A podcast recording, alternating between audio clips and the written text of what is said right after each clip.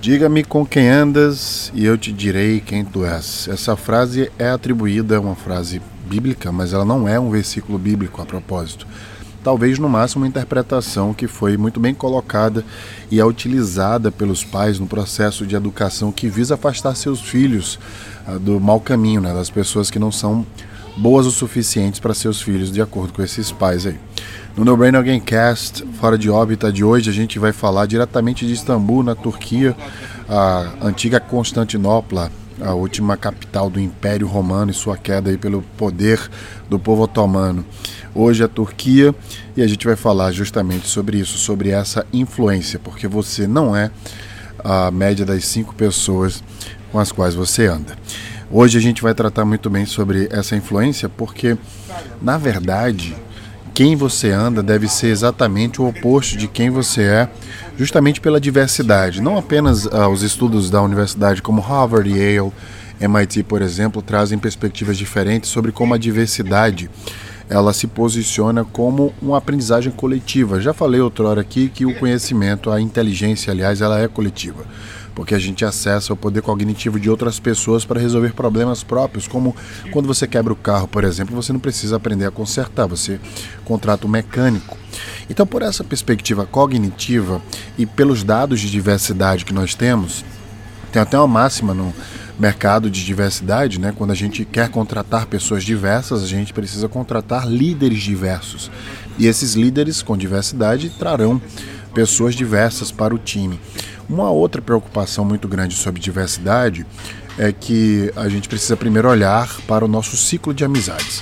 E aí tem uma pergunta muito importante a ser feita. O seu ciclo de amizades, ele envolve pessoas diferentes ou são pessoas que pensam como você? É claro que é muito mais prático e fácil pensar que nosso ciclo de amizade são feitos de pessoas que pensam como nós. Aquela frase que diz que os opostos se atraem só funciona na física mesmo, porque na prática, na química da pessoa, na química humana, os opostos não se atraem. A gente sempre busca estar próximo de pessoas que nos complementam de alguma forma. E por isso, nessa similaridade, a gente acaba se aproximando. Não é diferente dentro do nosso ciclo de amizade e assim dentro da empresa. A gente quer contratar pessoas que pensam como nós. Entretanto, o conhecimento, sendo ele coletivo, né, dessa inteligência de utilizarmos o senso e, o, e a crença de outras pessoas para nos questionarmos e questionando essas pessoas, sendo questionados também, podemos, portanto, crescer.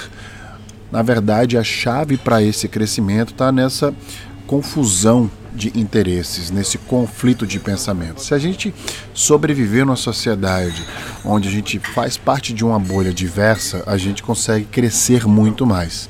A minha provocação no episódio de hoje é justamente trazer esse contraponto de que a gente pare para pensar o quão diverso é o nosso meio.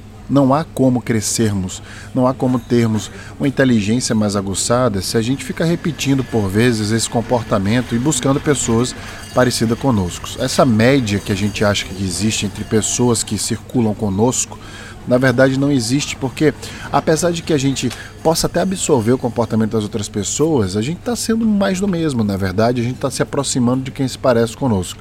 Então não é que a gente é a média dessas pessoas, é que nós buscamos quem são parecidos conosco. E a gente aprende muito menos do que aprenderia quando a gente busca pessoas que são diferentes de nós. Eu não estou aqui falando para simplesmente você achar que essa busca deva ser por pessoas que pensam politicamente diferente é insustentável, e aí a gente vai pensar, por exemplo, no cenário que existe hoje no país. Eu estou falando para você buscar pessoas com culturas socioeconômicas diferentes. Pessoas que vêm com background diferente, né? pessoas que foram criadas de formas diferentes que atuam. Porque se você permanece no ciclo de amizade desde a sua faculdade, né, do colégio, e aí pós-graduação, trabalho, etc., a probabilidade de você ser parecido com o seu meio é enorme. Então, o quanto você acha que aprende nesse meio? A gente já sabe que o analfabeto do século XXI é aquele que não sabe aprender. É preciso aprender, desaprender e reaprender para ter nesse processo de adaptabilidade uma versatilidade melhor para a gente se posicionar no mundo presente que está construindo, obviamente, o um mundo futuro. Então, a minha grande provocação aqui é justamente um contraponto na sua vida. Observando o lugar que eu estou hoje, por exemplo, né? Istambul tem várias complexidades culturais, foi invadida pelo Império Otomano, antes do Império Otomano chegar aqui era o Império Romano, né, liderado por Constantino XI, é, que foi o último imperador de Roma, se considerarmos a extensão do Império de Roma pelo Império Bizantino. E se você andar nas ruas daqui, inclusive os turcos são confundidos com árabes, e eles não são árabes. A língua deles é o turco.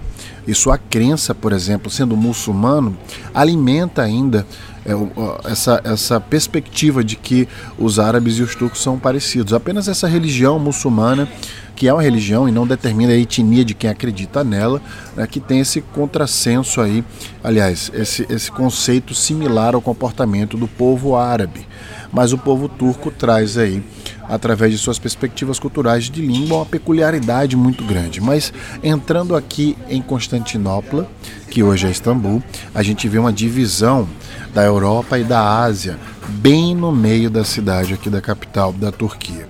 E essa perspectiva nos faz pensar o quanto é difícil estabelecer uma cultura similar num lugar tão diverso historicamente e culturalmente também. Isso me faz pensar nos tentilhões de Galápagos, quando Charles Darwin criou essa teoria, ele estava vivendo né, nas Ilhas de Galápagos e ele observou que uma espécie só de pássaros chegou na ilha, sendo só uma espécie, e se espalhando por essa ilha inteira. Várias ilhas, aliás, que são ilhas vulcânicas.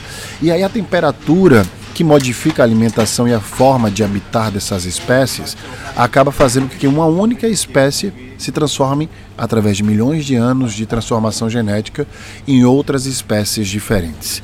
Então, o pássaro que chegou em uma espécie só se transformou em mais de 14 espécies diferentes.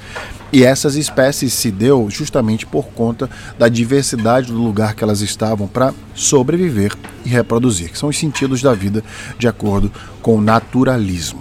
E por essa perspectiva, se eles mudaram geneticamente, imagina a complexidade que a gente tem de ter uma mente que tenha que se adaptar a um ambiente diverso. Então eu sei da dificuldade que nós temos, do impacto que isso tem na nossa vida, mas a minha grande questão aqui é que a gente precisa construir uma comunidade onde a gente dá acesso a mais pessoas cada vez mais. E se você quiser ser inteligente, crescer né, e continuar aprendendo, o momento agora é o momento de inclusão. Precisamos, portanto, incluir a diversidade, não apenas porque nós iremos ser seres mais inteligentes, inclusivos e viver uma comunidade mais diversa, próspera, mas por, um, por uma questão de impacto social mesmo. Tem até uma questão que eu trago que muita gente acha que o objetivo de uma empresa é apenas dar lucro. Na verdade, o objetivo da empresa é melhorar a sociedade que ela está inserida. O lucro é a consequência disto.